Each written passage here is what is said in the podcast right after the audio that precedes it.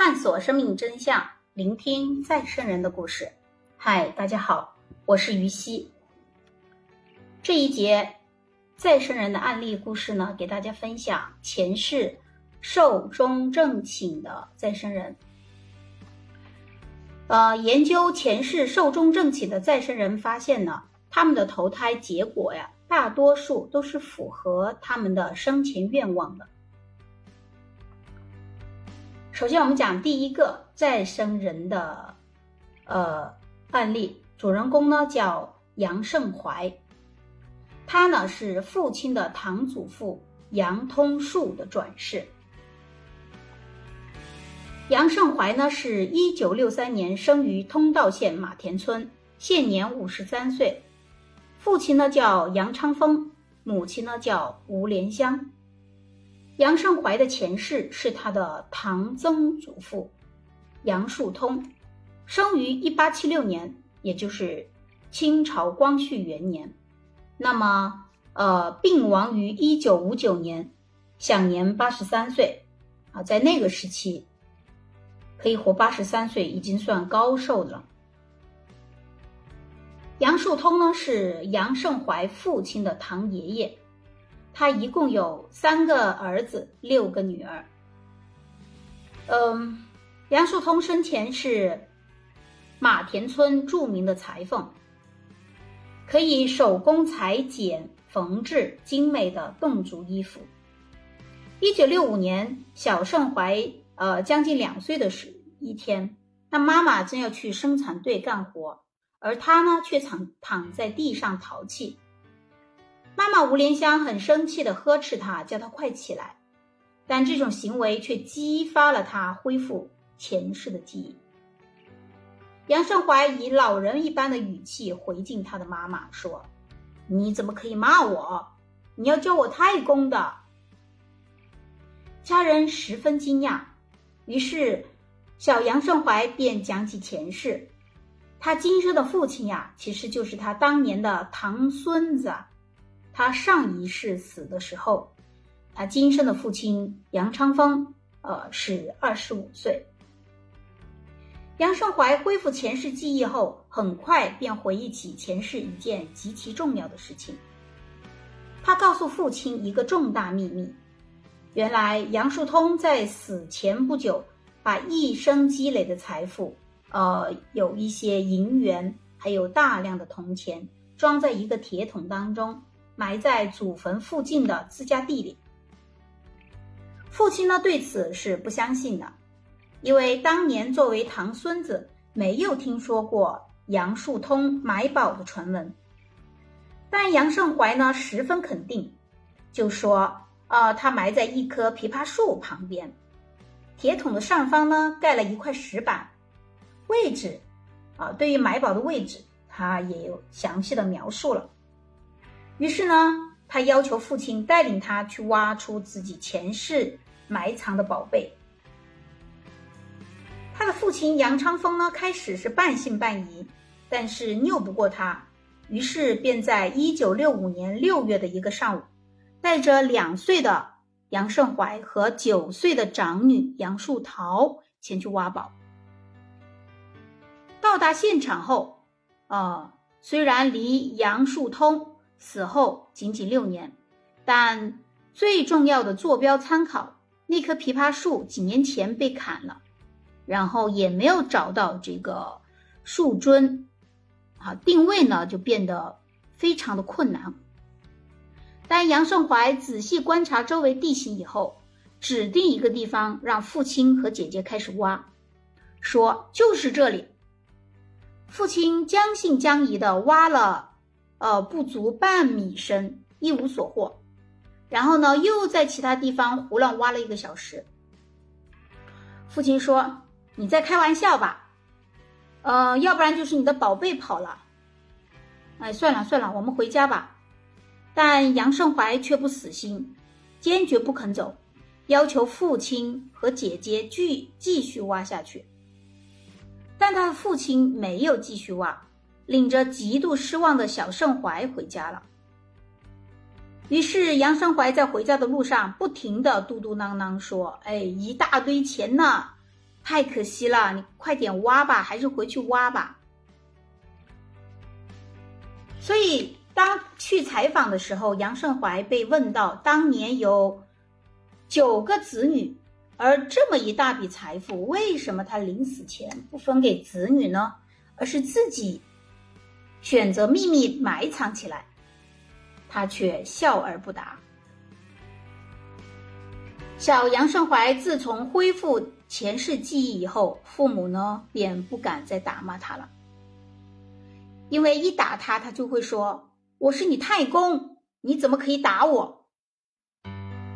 这个画面也是想想都是极其有趣的哈。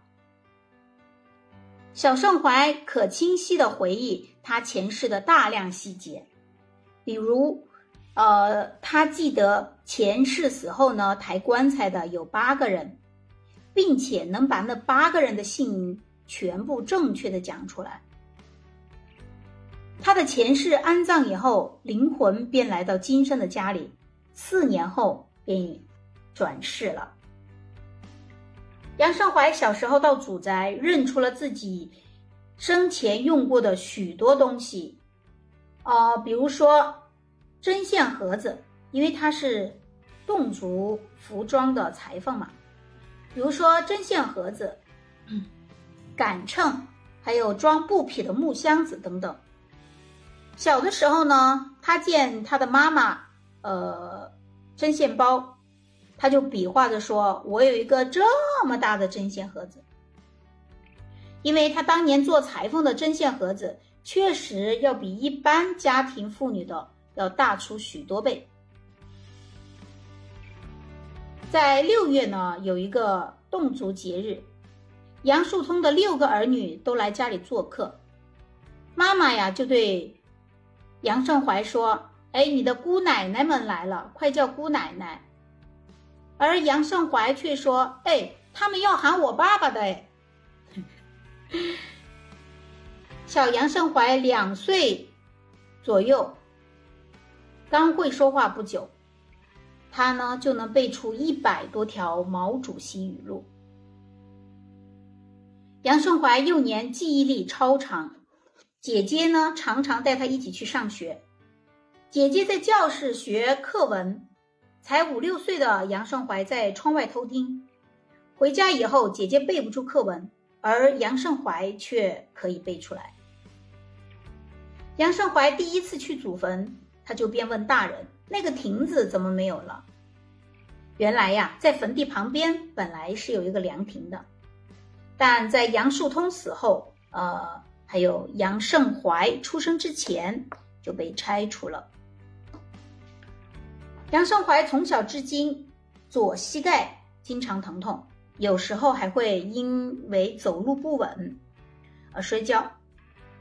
他说呀，这是因为他前世一次意外摔伤的后遗症，一直延续到今生而导致的。原来呢，杨树通生前有一次在一座2公尺高的平台上，晒稻谷。杨树通发现有一只鸡呢在平台上偷吃稻谷，于是便匆匆忙忙地跑到楼顶上去驱赶，结果却不小心从楼台上摔到地面上，结果呢，杨树通的左膝盖就摔伤了。这个伤痛呢，他一直没有治好，时不时的会发作一下。这种情况一直延续到他去世。没想到呢，这一生，这个伤痛一直在发作，还带到了今生。杨盛怀呢，这一生他做的是木匠工作，常年在广东帮当地人建造古典样式的祠堂。广东人还是很重视传统文化的。根据杨树通的孙子杨昌达讲，爷爷呢养育3个儿子6个女儿长大成人十分辛苦，每日早出晚归，割牛草喂牛，割猪草喂猪，又割鱼草喂鱼，还需要给人缝制衣服。他抚育了9名子女成人，已经完全尽到了父亲应尽的责任。他选择把自己的余钱不分给子女，而是秘密埋藏留给自己下辈子用，这个其实也是无可厚非的。那么财富的继承呢，有一个如此特别的方式，可以将遗产留给自己的来生啊，这个其实也是可以的。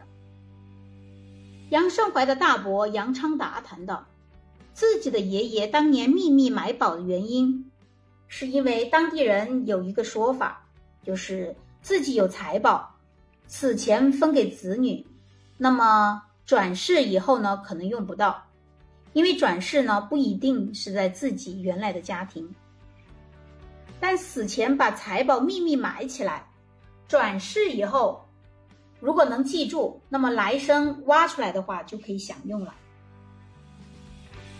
于是杨通树呢就悄悄地用麻绳把几10公斤铜钱穿起来，连同一批银元装进一个铁桶，在没有让任何人陪同，不顾80几岁的高龄，独自选了一个地方，秘密地埋掉了这一批自己辛苦一生积攒的财富。而根据杨树通生前的部分子女反映说，他们曾经看见父亲悄悄地用麻绳穿起大量的铜钱。那么这个案例啊，杨树通这个案例，藏钱的这个案例，我们在之前也有讲到一个啊，就是把钱埋在河边，但是最后也没有挖出来。那杨树通呢依旧也是没有挖出来，这个说明什么呢？说明虽然钱是你上辈子埋的当然这个钱也是你自己辛苦攒的，可你后世能不能挖到并且拿出来给你享用两个案例没有一个人成功了。所以呢，你攒钱，即使你能轮回，你留下的钱财自己依旧用不到。好，那这一期的再生人真实案例故事分享到这儿，我们下一期再见。